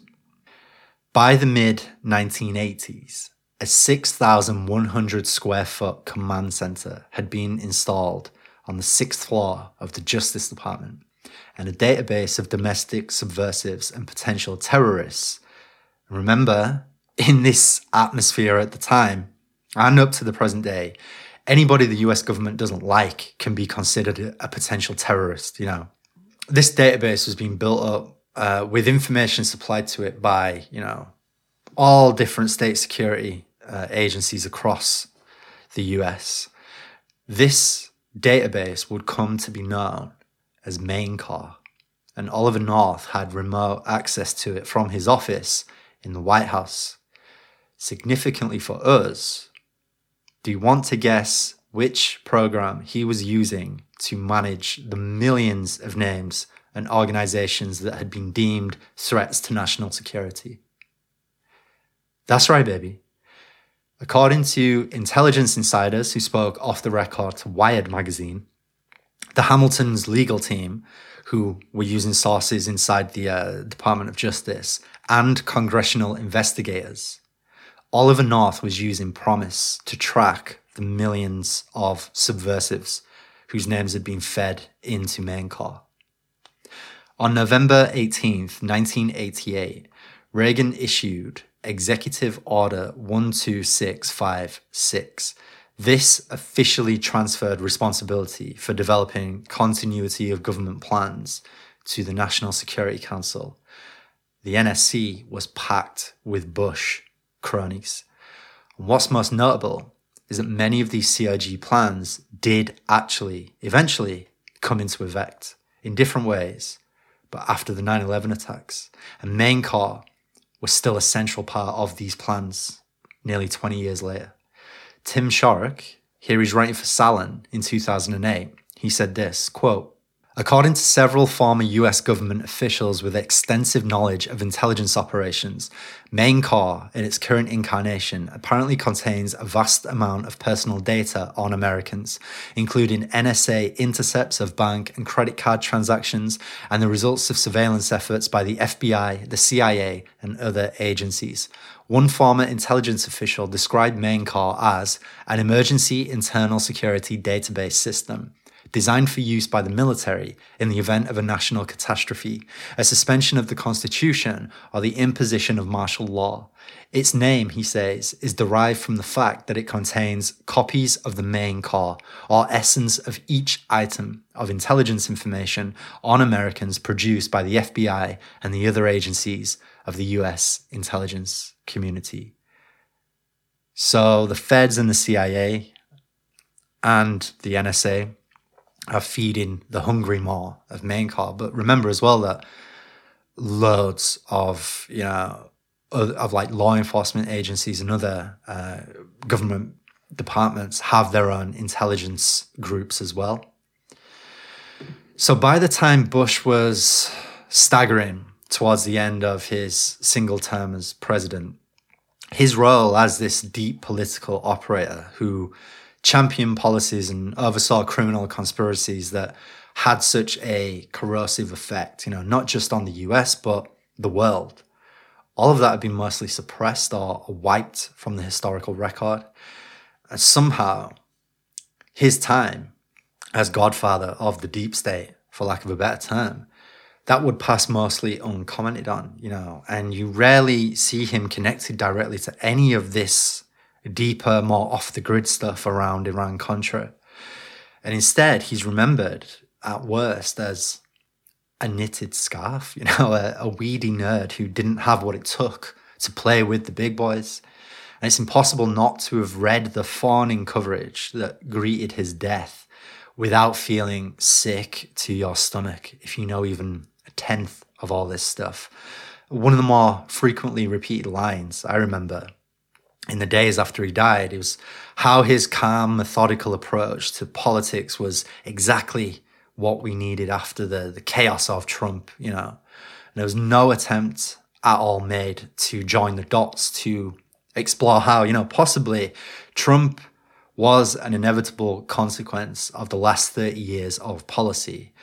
And that was a period that was profoundly, horrifyingly shaped by the influence of people like Bush and his enterprise. Uh, Poppy wasn't a great statesman necessarily, and he definitely isn't a much missed voice of reason for a lot of people. Bush is ultimately the president who said, "I'll never apologize for the United States of America, ever. I don't care what the facts are. I will lead her. I will do my level best to stand up for freedom and democracy around the world by keeping the United States of America strong and by keeping our eyes wide open as we welcome change in the world, but keeping our eyes wide open." After the U S Navy shot down an Iranian passenger jet and killed two hundred ninety civilians, he's the guy who ordered the invasion of Panama to cover up his links to the coke trade. He's the guy whose business links to the Saudi ruling elite and support for Operation Cyclone led to the rise of Osama bin Laden. You do return to the logic of fever dreams in thinking about the fifteen years or so when Poppy Bush was secretly the most powerful man in America, let's be real. And the enterprise was making moves that ultimately helped create the twenty-first century. And Bush got away with everything. And yet so much of what he got away with is very hard to connect directly to the man himself. It's hard, but it's not impossible. His power and the power of the network of networks that he represented manifested as bodies piled in ditches outside Nicaraguan villages or drive-bys in South Central L A, money flowing through Swiss banks and into offshore accounts, the burning oil fields of Iraq, disintegrating ice caps, hick cops in Midwest towns driving tanks through the suburbs, midnight airlifts from the opium fields of Afghanistan, a kid doing thirty years for carrying a bag of coke, burning skyscrapers in downtown Manhattan, and twenty-eight redacted pages. The enterprise wasn't just a handful of D C insiders running guns to the Contras. It facilitated the crimes of a ruling class completely untethered from any sense of morality. That class is still killing the world, and it feels like we have only fallen deeper into the fever dream since Iran-Contra broke. But if you want to know what power looks like, when it's networks like the one headed by George Bush wielding it, look to the sky and follow the birds circling the carrion.